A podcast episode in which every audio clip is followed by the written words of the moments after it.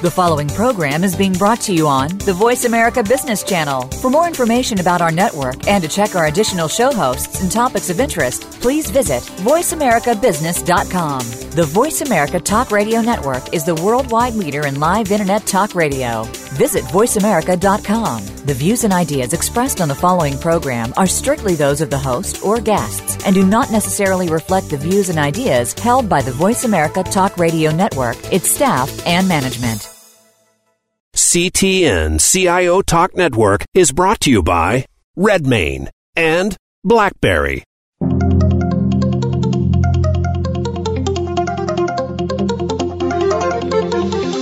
Welcome to CTN CIO Talk Network with your host, Sanjog Aul. All comments, views, and opinions expressed on this show are strictly those of the host, guests, and callers. Now, here's Sanjog Aul. Hello and uh, welcome to this segment on CTN. To learn more, please visit CIOTalkNetwork.com. And as our topic for today is using uncertainty as an advantage. And our guest for today's show is Vince Kellen, who's the CIO at the University of California, San Diego. Hi, Vince. How are you? Good, real good. All right, good, good. So this this topic, the reason we picked up, while we know that we may be coming out of, say, a recession or maybe the things look up, but frankly, the uncertainty is not just about when things are down. They are simply because the volatility is there, and market conditions are changing. You know, fundamental socioeconomic, geopolitical, you name it, all of those things are there, and there are so many other things that could impact a business. So when we do face such uncertainty, the knee-jerk reaction could be is we you know hunker down down. But I guess there could be another view where this could be a point of reflection and perhaps we change or, or rather transform this uncertainty into essentially um, an opportunity to make a difference to use it as an advantage so so to that the first step is how do we define uncertainty for an organization because as an individual it could be the fear of the unknown but when you're talking in the organizational concept do we see this as something which is noticeable and measurable and we know it's not in our best interest? That's what we call as uncertainty? Well yeah i think that you can actually define uncertainty in very clear terms. And the way i would describe it for corporate competitiveness and quite frankly it's not that much different for individuals too is in the following way. One who your competitors are are unknown meaning there are new competitors that you had never seen, and there might be more lurking, so you have less insight into who are the competitors. So, uh, an uncertainty about who you're actually competing against is an element of it. Uh, who your partners are might be uh, changing significantly, and some partners might have disappeared, and there might be new partners coming on, and others you haven't heard of. That becomes a level of uncertainty the whether the partner is a partner or is going to be a competitor or vice versa can be unclear. So the stability of the other people you're dealing with adds to the uncertainty. And then certainly among the customers in the market, uh, if it looks like that uh, the markets are shifting quickly, that the market is growing really fast or it's shrinking really fast, uh, it's also not clear who your customers are. And in the most uh, uncertain environments, all of those are in flux. And an example of that is the birth of the internet uh, as a commercial entity, which created a whole bunch of new players, threats of disintermediation, uh, you know, people competing in new ways they hadn't realized before. There was a lot of uncertainty at the early stages of the internet. Now, what you just mentioned about, of course, the outside uh, factors which might cause uncertainty, that's understandable. When you mention about partners changing or, you know, some of the internal uh, ecosystem-based changes, would you call that change as driving uncertainty or change as uncertainty? Because that's something business as usual, right? We cannot think status quo anyways. So that doesn't mean well, that we are in an uncertain environment all the time. Yeah, I mean, change is a part of uncertainty, but the features of the landscape, if the features, meaning competitors, partners, suppliers, employees, and customers, are also uncertainty, meaning you don't know who they are, you don't know if they're going to change, uh, that becomes another level of uncertainty. Uh, in a in a field of battle, for example, if if soldiers uh, land in a particular environment and they're starting to deal with local villagers, there could be complete uncertainty if the, if the if the local villager is a friend or foe, and that represents uncertainty. There might be a complete no understanding of where the the enemy combatants are. That creates another level of uncertainty. So, in many ways, I think you can look at it in that way. Now, the fact if there was, say, a, a state, a snapshot of the environment, we can say, okay, let's we know what it is about. Maybe we do some investigation, figure out how how ugly this beast is, and accordingly deal with it. But then even those factors are changing all along. So it's not making our job or our existence any easier. So what what is supposed someone supposed to do as an individual or even as an organization? Well, I think uh, responding to uncertainty is now the critical thing, uh, and uncertainty represents complexity, right? And so organizations sometimes try to shun the complexity and say, "I have to slow all this down so that we don't get overrun." But another response organizations can take is how do I absorb that complexity and move internally even quicker and change us up internally even quicker to absorb and potentially take advantage of or at least not be so badly harmed by that uncertainty. So you can think of this, we can either absorb the uncertainty or, or shun the uncertainty. Both may be legitimate strategies, but as you can see, I'm kind of in favor of the let's try to absorb the uncertainty uh, versus just hunker down and try to survive it. So, by absorbing, do you think we are just almost becoming a, a, sprinter who's trying to now add five pounds or weight, and the person will have to run at the same speed, but it'll become tougher for them? So, is that is that hmm. embracing really a good idea, or you say you don't have a choice? So, so do whatever you else you can, but perhaps this is the best choice available.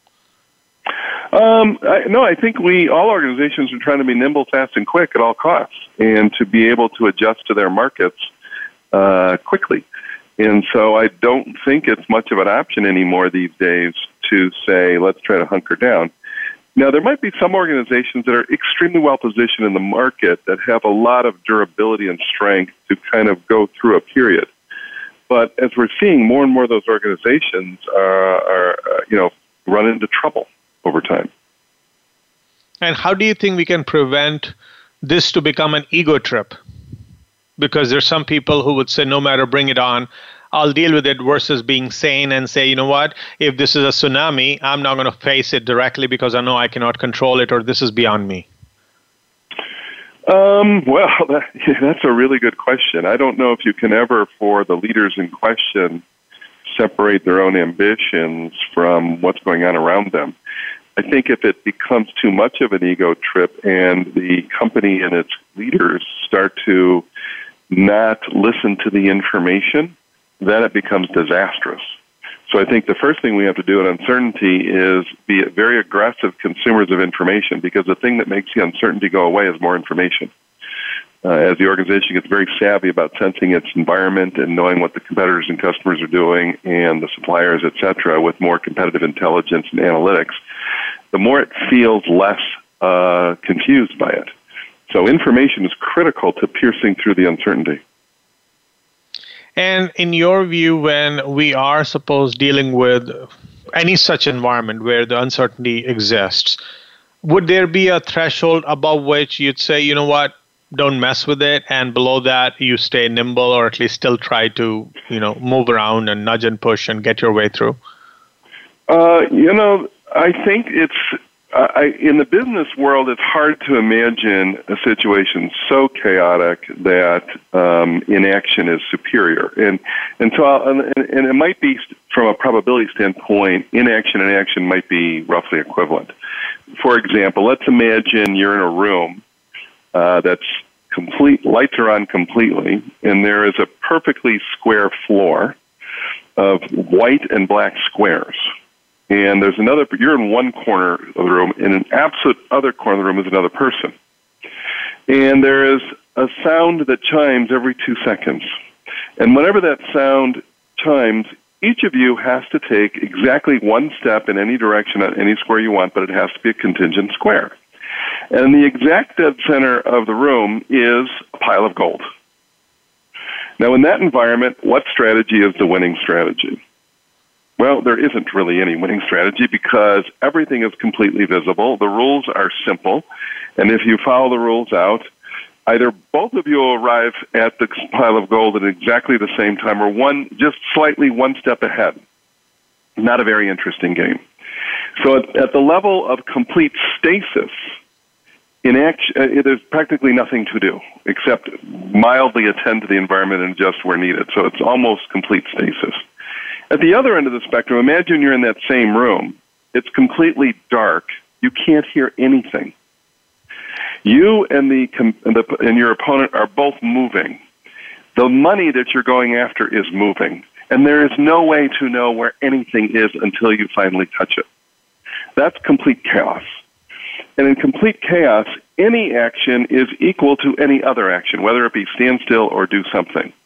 It is hard in the business world to find situations of utter chaos. Almost everything is almost like life itself avoids chaos and avoids complete stability. It wants something in the middle. So what we're really talking about in businesses are stages of complexity or uncertainty that might be a little bit too hard for organizations to handle, but not so bad that you got to hunker down.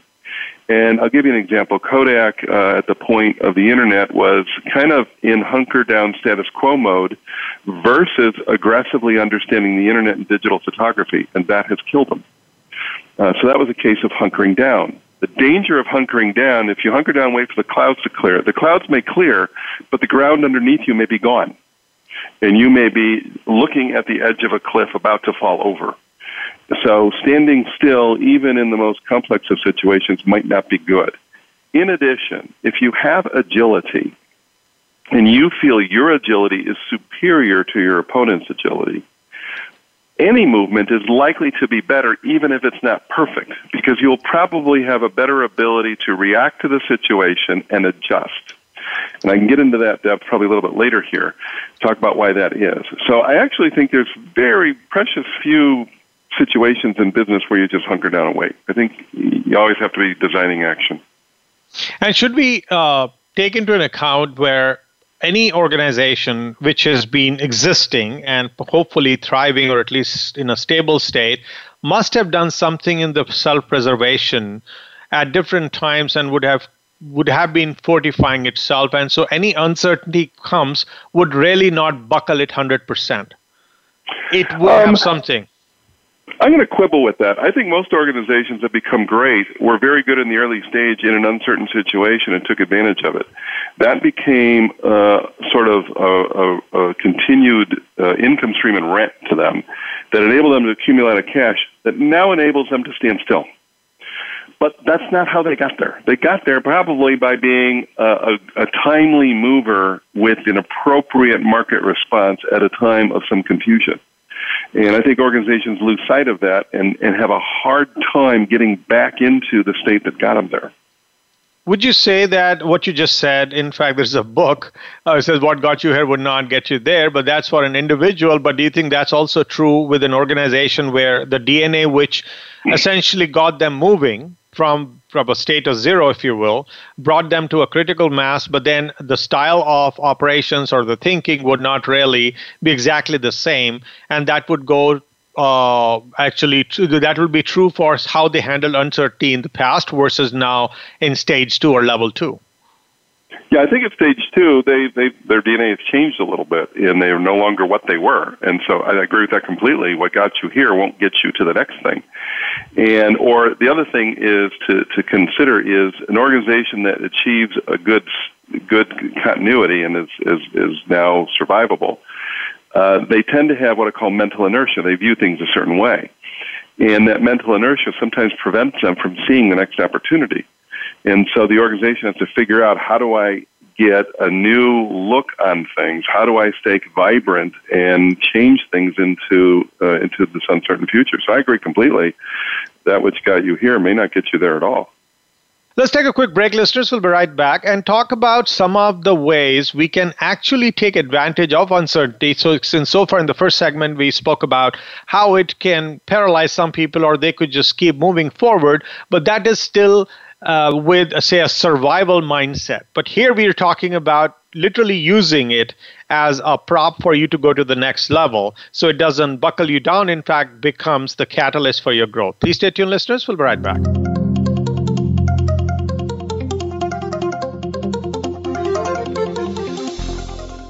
Become our friend on Facebook. Post your thoughts about our shows and network on our timeline. Visit facebook.com forward slash voice America.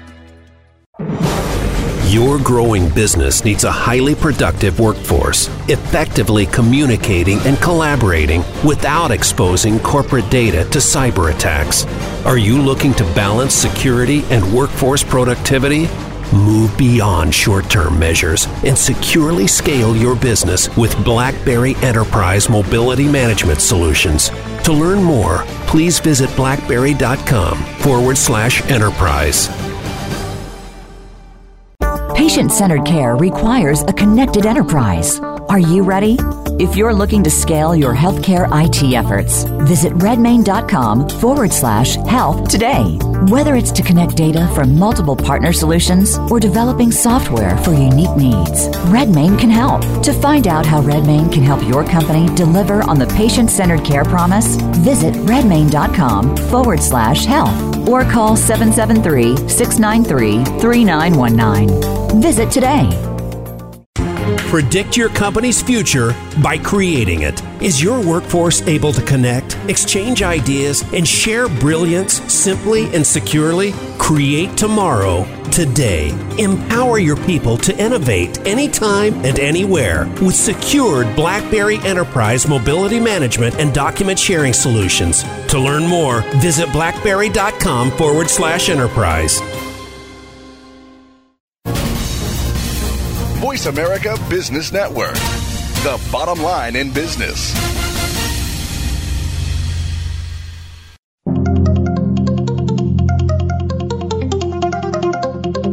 You are listening to CTN CIO Talk Network with Sanjog Aul. To learn more about our program, please visit CIOTalkNetwork.com. Now, back to the show. Welcome back. So, uh, Vince, when we are looking at uh, the the what we discussed in the first segment, that perhaps was where we were trying to just stabilize where things were not going right. But now we're talking about we become the heroes, look at uncertainty looming, or we see it is already here and we see it that we're above the uncertainty and we're going to actually capitalize on it.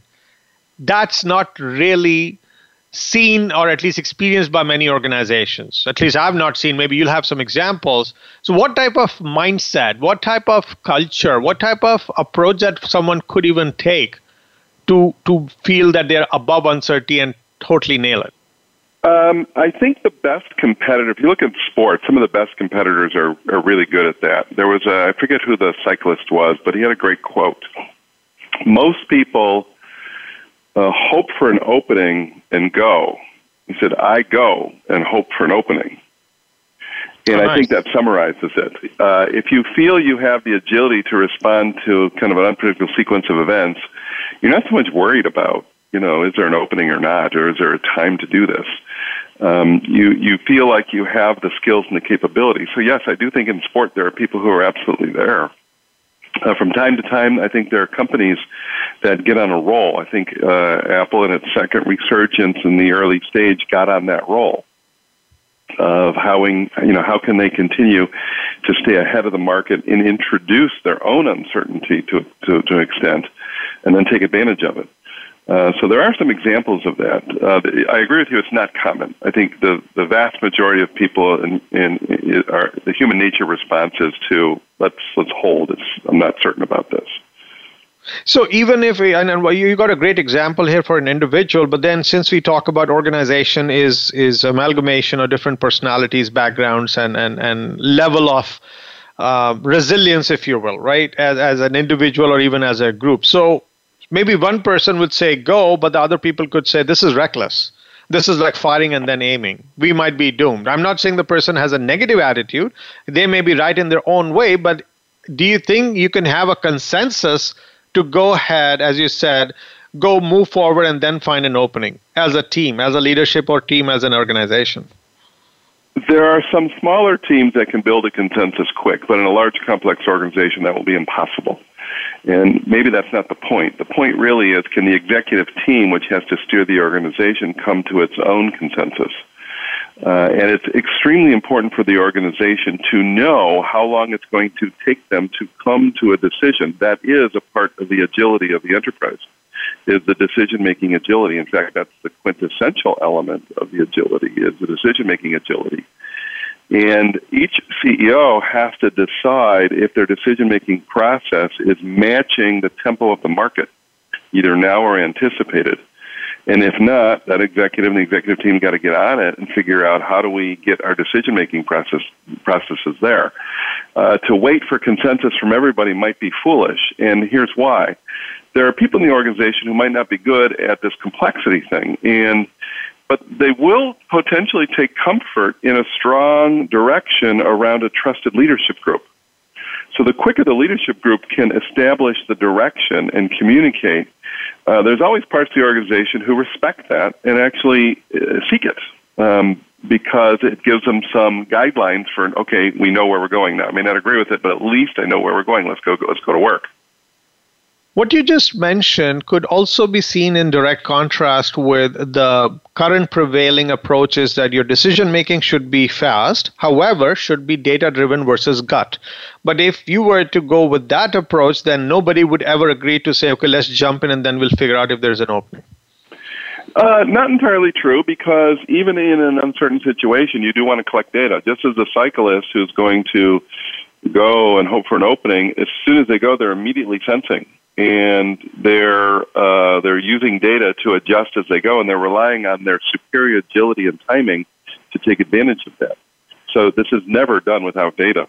Um, in fact, the better you are at absorbing data into your decision, the more agile you're going to be. Uh, now, there's a threshold for which you say, okay, we cannot collect any more data because we're wasting time based on the tempo of the market. We're going to have to make a decision as best we can.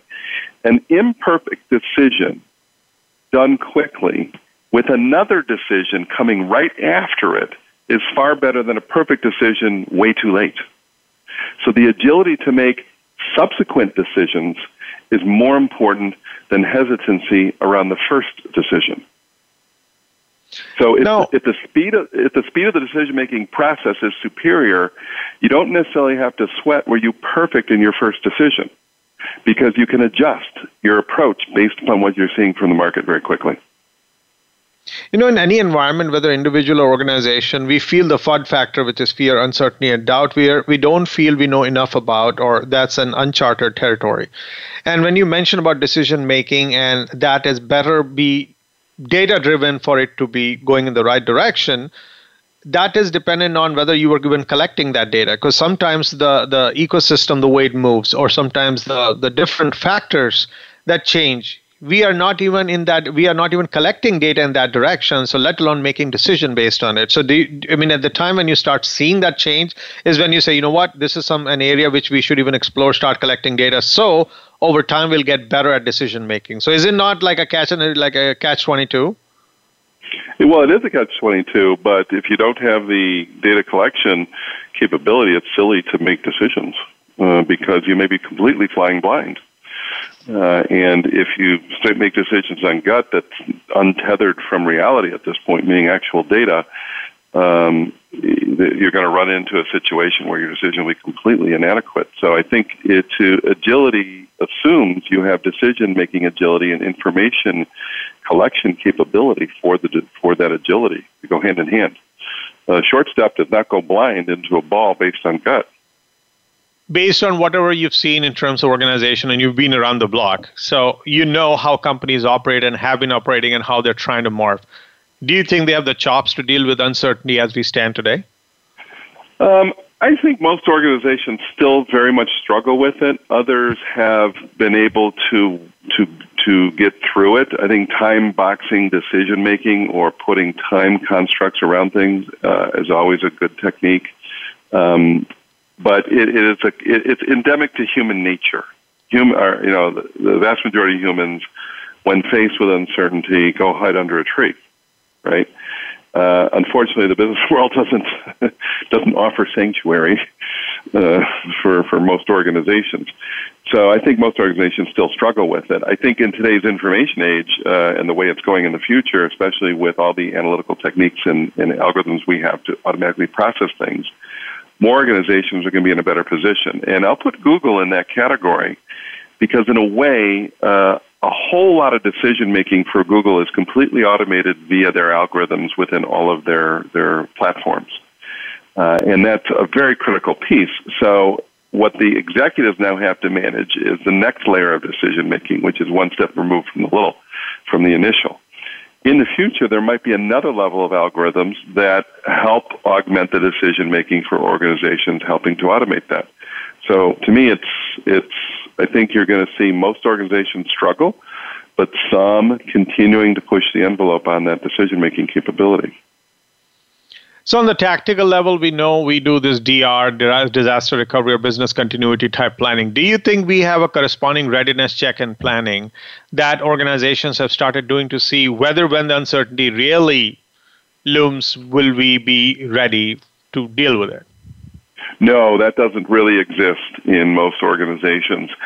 And part of the reason it doesn't exist in most organizations is the the continuity in many organizations has really taken a hit in the last two decades where management teams turn over far too quickly, companies come and die far too quickly. So there's never enough time to get to what I call the meta issues. Instead, it, it tends to be an immediate uh, short term focus, which, while can build some measure of agility, it might prevent you from dealing with longer term uncertainty. Uh, so, no, I don't think we've been able to build organizations that could to get to that level of maturity. Uh, there are a couple organizations that do that you know that I've worked with in the past. Uh, certainly, a company I was with early uh, in the nine in the in the late '90s uh, was very adept at making sure we were trying to make decisions in a timely fashion and kind of pushing the pace on the decision making. Um, but most organizations do not. They we still struggle with that. Let's take a quick break, listeners. We'll be right back after these messages, and let's see if an organization can actually try to be opportunistic when facing uncertainty. Means whatever is there, as, as of course, um, you know, you mentioned about finding an opening or maybe jump in and find an opening. But then, is it not also, on the other hand, advised? Like you know, it's an age-old advice that if you have some situation like that, do what you know best versus trying to chase something entirely new which you have nothing about. So what what as a if I look at hindsight 2020, what is a better approach or what is a proven approach when an organization faces uncertainty. So please stay tuned, listeners. We'll be right back.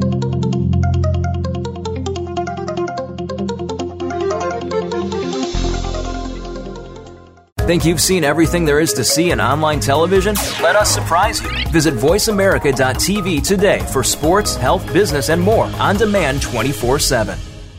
Predict your company's future by creating it. Is your workforce able to connect, exchange ideas, and share brilliance simply and securely? Create tomorrow, today. Empower your people to innovate anytime and anywhere with secured BlackBerry Enterprise mobility management and document sharing solutions. To learn more, visit blackberry.com forward slash enterprise. Your growing business needs a highly productive workforce, effectively communicating and collaborating without exposing corporate data to cyber attacks. Are you looking to balance security and workforce productivity? Move beyond short term measures and securely scale your business with BlackBerry Enterprise Mobility Management Solutions.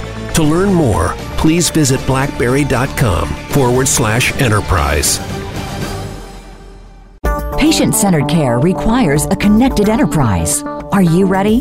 If you're looking to scale your healthcare IT efforts, visit redmane.com forward slash health today. Whether it's to connect data from multiple partner solutions or developing software for unique needs, Redmane can help. To find out how Redmane can help your company deliver on the patient centered care promise, visit redmane.com forward slash health or call 773 693 3919. Visit today. When it comes to business, you'll find the experts here. Voice America Business Network.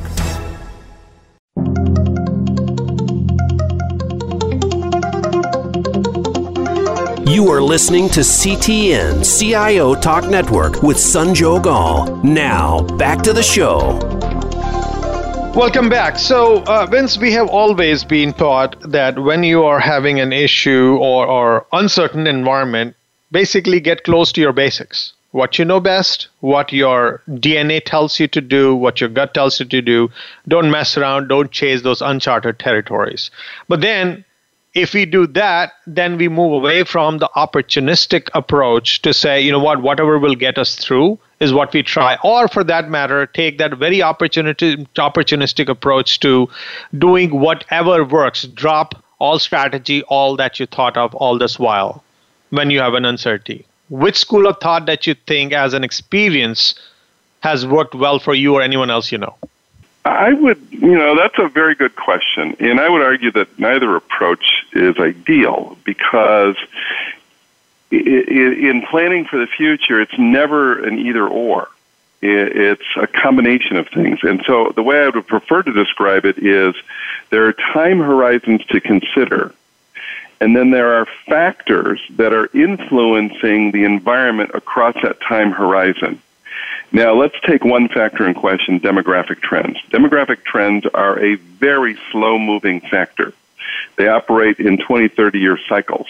Uh, in the retail world, we pay attention to those. We know those. Certainly in higher education my world, we know those. We know when a lot of high school kids are becoming to college and when they're not once you get a get you start to understand all of the slower moving factors, especially the larger ones that shape the environment in the future, you can then start to work on the on the closer in ones.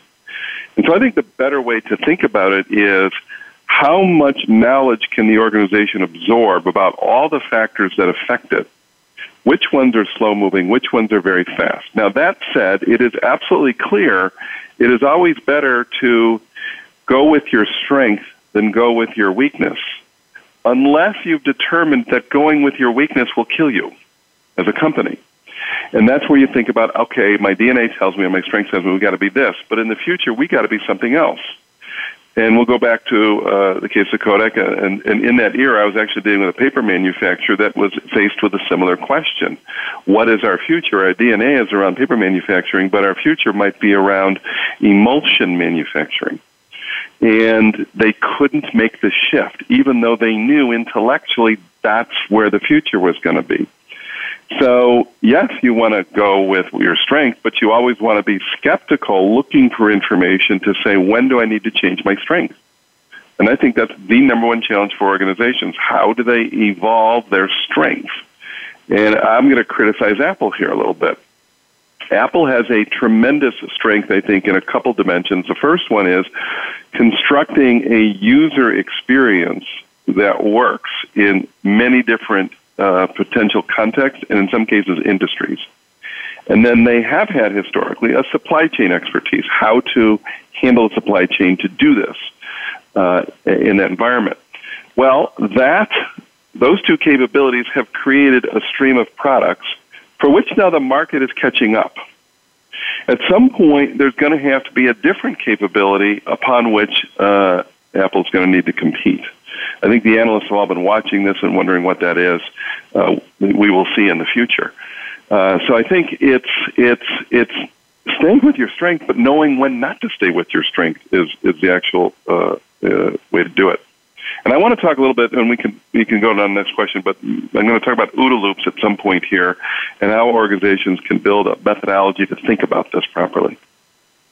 So in your response, you essentially almost refer to creative destruction. Means what you're doing today, you annihilate that, and then you go ahead and re, re um, redefine yourself, or you find yourself again. That's one thing. Another is I'm, I'm coming back to that opportunistic approach. So you might have one business or one way you run it but just because you have an uncertainty do we temporarily drop what we used to do and what we are proud of or what we feel is the most stable approach and just go scramble so that you can get by through that uncertainty is that a sin no, that's absolutely not a sin. It may be a necessity. Um, but the superior approach would be to have a little bit more foresight on the, the, the what I call the bigger forces in your market and your core capabilities that have to evolve and somehow try to aim them at a new market opportunity. Uh, organizations need time, and yes, you do have to do those short term things, but sooner or later you have to figure out how your core capabilities will evolve over time and how they'll be brought to bear on market opportunities. So it's it's it's a, it's not an either or again, it's a both and. You may have to quickly scramble just to get something out. Uh, in fact, a scrambling technique like that might be nothing more than we need to learn information about whether we can t- or should take advantage of this opportunity. And so that gives me now an excuse to talk about OODA loops, uh, which are it's a way of thinking about decision making and action uh, as four stages. Well, the first stage is observing the scene, and we're thinking of it as collecting intelligence and information.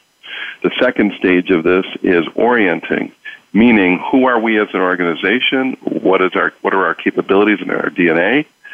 Uh, how does this information cause me to think about that in a different way? and then how does that influence my decision? And the second stage is decision making. How can I get the organization through the decision making and the, the minimum amount of consensus building I need to get this to go? And then the last stage is how do I turn this decision into action, pure and simple, and execute something in the market? Think of those as four discrete stages observe, orient, decide, act the way organizations can compete in uncertainty is ensure that their OODA loops, the speed of that OODA loop, is superior to the opponent, and the accuracy of both the information collection and the action is superior than the, the opponent. So think of it as having faster, high fidelity OODA loops. If you have that capability, you can go into the market opportunistically with a partial uh, commitment or even a full commitment, but in a very small way. Uh, somewhat uncertain and somewhat going on gut, knowing that you're going to collect information, monitor what the competitors are doing quickly, and then adjust as you go. And so the person who has superior OODA loop capability can come into a market and create their own chaos, instigate chaos that others have to respond, and thus start to control the environment uh, in their favor. And I think that's a big part of competition is how to get uh, the ability to, uh, in a sense, take advantage of the uncertainty you in fact create. One thing which I saw in some of the responses which you gave, and you, you, spoke or referred to competition. One approach or one question that comes up that should our existence be always in comparison to competitor that we always keep looking behind and see how fast am i running against others? Or is this the fastest i can run when it comes to uncertainty whether dealing with it and then bouncing back and running again and building capability should we be really caring about what the competition is doing and yes we have to make sure we are the first or we are running the fastest but if we spend too much time on what they're doing, we are essentially forsaking our original thinking, or there is a risk. Well, of, you, you, you bring up a good point. We do have to certainly pay attention to our competitors, but we also can't overfixate on them. But I will say this it's not the competitor you know that kills you, it's a competitor you never saw coming. Um, and for example, uh, Google, with its uh, search engine capability, has decimated the uh, newspaper business and the publishing business. And uh, you know, at the start of the internet, I hardly doubt that there were many magazines worried about Google. They did not see that competitor you know, after 9/11, when the airline industry took a big hit and the travel in, environment sort of dropped in terms of uh, uh, uh, revenues, a lot of people decided to spend their money at home, and Home Depot won. Now, you don't normally think of Home Depot and even Dis- uh, uh, uh, places like Home Depot as in competition with a place like Disney. But if you're a Disney that's reliant on air travel for the survival, uh, and for the next five to eight years, it looks like you're going to be losing share of wallet to a competitor not in your market space. That's a problem. And so, how you conceptualize what is a competitor matters greatly for the firm and how to take advantage of, the, of their markets. So, yeah, you can't overfixate on the on the competitors, um, but you also can't. You got to keep an eye out for the competitor you, you you don't know where they're coming from. Now let's talk about the capability building. So yeah, you may be opportunist or you feel fundamentally looking at data or whatever else, you figure out that okay, this is the direction we have to go. The the key challenge always has been lack of resources or doing more with less or more with nothing. And in such an environment, when we have to do something and we want to build the skills and capabilities of the people, of the partner, and all that, some investment is needed. While, yes, at the leadership level, you are talking that we have to do something about it, do you think money somehow magically appears? Or you have to still fight that battle with the board or whosoever else because you do not have a business case because you have nothing to back it on with. Means you're just guessing where the advantages are going to come from and you're rolling dice. Do you think money is best spent there, especially when it's uncertain environment? You know, that's a really good point and question. Um, in a large corporate setting, um, there's there's no question there's more conservatism around what could be speculative. But if you also look at the startup market, all the startup companies, there's a good reason for corporations to be hesitant because, in a way, the startup community is, are they're trying out those experiments. So what you're seeing, especially in the technology sector, is a bit of a steady state environment between very large corporate uh, IT companies continually buying startups. So you can think of it as uh, the gardener is going to the garden and picking the best flowers uh, at, that are available at that point in time and ignoring the rest. Another way to look at it is the corporation is outsourcing their uncertainty management to the startup community and using acquisition as a way of, of maybe moving a little quicker without taking huge risk. Thus, it's now the venture capitalists who come in who are taking the risk in the market. And I think that's a, a really interesting, nice combination because a more conservative corporation doesn't have to take the risk, just has to have the cash to go buy what looks to be promising versus investing in something totally speculative. Uh, and so I think that's what you're seeing in the market is corporations deciding to outsource, in a sense, their uncertainty management uh, to uh, trying to in- incorporate uh, the, acquisition of either IP or, or new startup companies. Let's take a quick break, listeners. We'll be right back. And when we are going to do anything with respect to, um, you know, changing or sh- turning around the ship or dealing with uncertainty, we got to be able to figure out not only what's happening in Ivory Tower as the leaders, but also who's going to do the job, which is people, and they themselves are not in perhaps in the right state of mind because they can feel the uncertainty. They could even see as a potential job loss looming or some other form of environmental issues which will prevent them from being able to contribute even. Do we realistically feel that they could be sitting there contributing towards innovation and ideation and help you take advantage of the situation in an uncertain environment, let alone just be able to deal with it. How do we deal with people side when it comes to uncertainty? Please stay tuned, listeners. We'll be right back.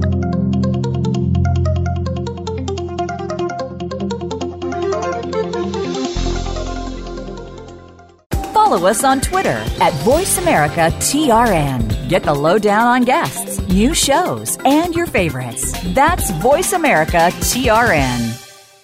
Patient centered care requires a connected enterprise. Are you ready? If you're looking to scale your healthcare IT efforts, visit redmane.com forward slash health today. Whether it's to connect data from multiple partner solutions or developing software for unique needs, Redmane can help. To find out how Redmane can help your company deliver on the patient centered care promise, visit redmane.com forward slash health or call 773 693 3919. Visit today. Predict your company's future by creating it. Is your workforce able to connect, exchange ideas, and share brilliance simply and securely? Create tomorrow, today. Empower your people to innovate anytime and anywhere with secured BlackBerry Enterprise mobility management and document sharing solutions. To learn more, visit blackberry.com forward slash enterprise. Your growing business needs a highly productive workforce, effectively communicating and collaborating without exposing corporate data to cyber attacks. Are you looking to balance security and workforce productivity? Move beyond short term measures and securely scale your business with BlackBerry Enterprise Mobility Management Solutions. To learn more, please visit blackberry.com forward slash enterprise. From the boardroom to you, Voice America Business Network.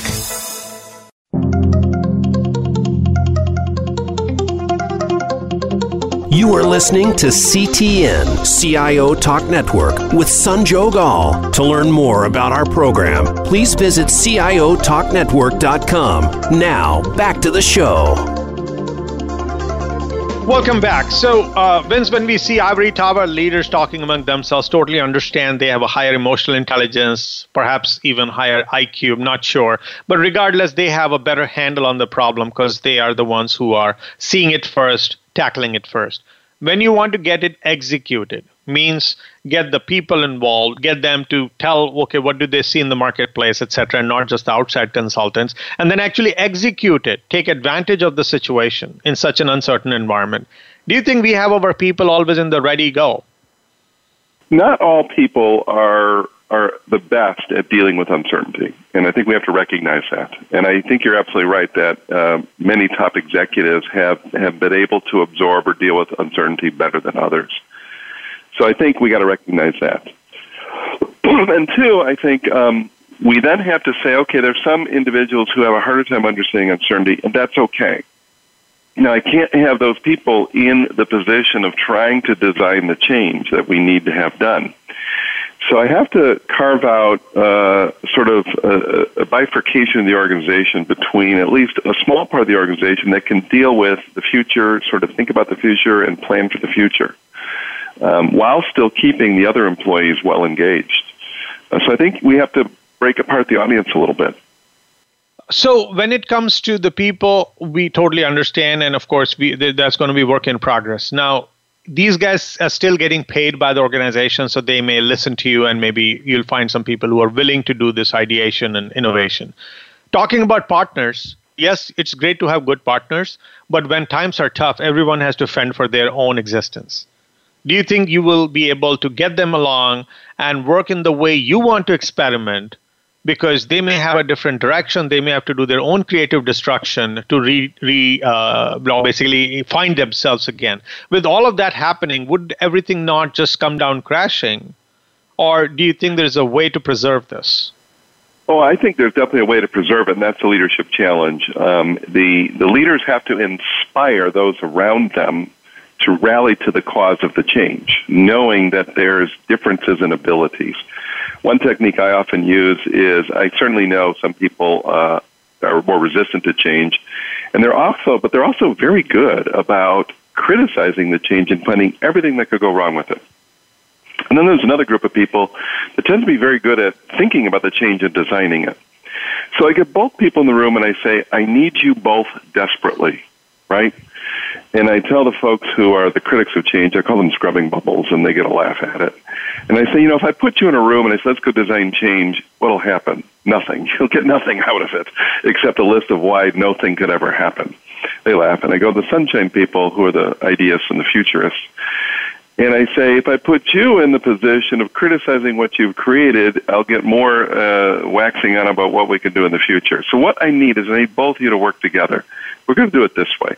I need the sunshine people to dream up these plans, and then we're going to give them to the scrubbing bubbles. You guys have to criticize them real quickly. I'm going to send it back to these sunshine folks, and they're going to figure out how to improve their plan. While we may not all agree, at least I'll get you all engaged in this, and we got to do this fairly quickly. So the leaders have to find a way to inspire people based upon their differences to contribute in the way they can to the change. With partners who may have divergent interests, that gets a little trickier, but I think a good leader is going to find some commonality that will inspire people. And I agree with you completely. If you can't inspire enough people around the change, you cannot execute the change.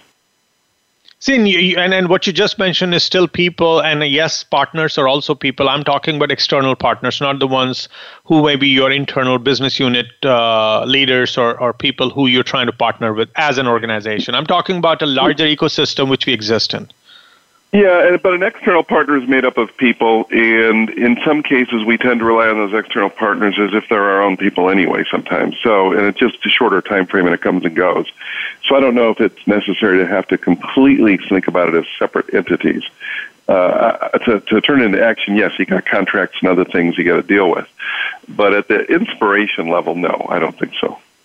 And even though they have different strategies, they have different businesses, and you're just one of their customers does that kind of reduce the amount of because it's a loosely coupled relationship. And even if you have contracts and when there's uncertainty in the ecosystem or, or a larger macroeconomic environment then i'm not saying they would just drop you and defect or, or, or just going to walk away. But still people are in that so-called self-preservation mode. Do you think that could be converted from self-preservation to an ecosystem preservation mode? So who um, takes the um, lead in that case? No, no, I don't think you'll find any individual who'll say we have to keep the ecosystem alive until there's only three people left. I think the way the market works is it's self-interest that guides it, um, and then alignment of interest across enough parties to make a difference in the market. Um, and perhaps that's even true inside some companies. Uh, so no, I, it's it's hard for an ecosystem to really rally to each other, especially in times of competition, uncertainty, and stress. That's rare. One last uh, question. As a business person, I wouldn't plan on it. So one last question, just uh, 60 seconds. If you, since you are the CIO, and, and of course our listeners are many of them are CIOs, and they have to deal with uncertainty. And today more than ever, we know that business literally uses IT as a fabric what do you think your playbook should read when it comes to dealing with uncertainty, which you would like to share with your fellow IT leaders? Yeah, I think our, my playbook is simple. We have to have maximum data technical integration that can combine the data needed to read and respond to the market appropriately. And then, two, we have to have information sharing and decision making processes to take the information and put it into action. The CIO role is half producing, bringing data together. The other half of it is getting it used across the board. It's often not talked about in the CIO role. It sounds like a chief knowledge officer, but to me, it's it's part of the CIO role. I'm very much concerned about information writ large and how it comes into the organization, how it disseminates through the organization, and how it gets used. And so we got to attend to both of those problems the technical challenge of integration and the very human challenge of making use of the information appropriately. On behalf of the show and our listeners, thank you so much, Vince, uh, for, for sharing your insights and experience about how we can take advantage of uncertainty uh, and move the business forward, leveraging IT and leveraging all other resources. Thank you so much. Thank you. Listeners, please like us on Facebook, search for CTN. Uh, be sure to follow us on Twitter and join our LinkedIn group. Thank you again for listening to this segment on CTN. This is Sanjog Aul, your talk show hosts. Till next week, take care and God bless.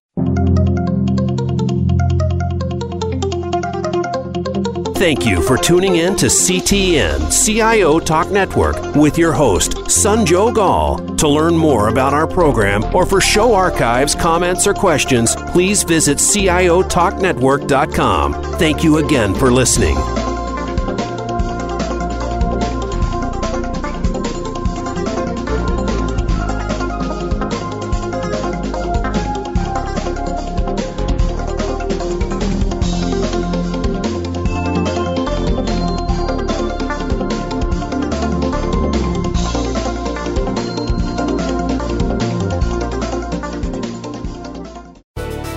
Thanks again for listening to the preceding program brought to you on the Voice America Business Channel. For more information about our network and to check out additional show hosts and topics of interest, please visit voiceamericabusiness.com.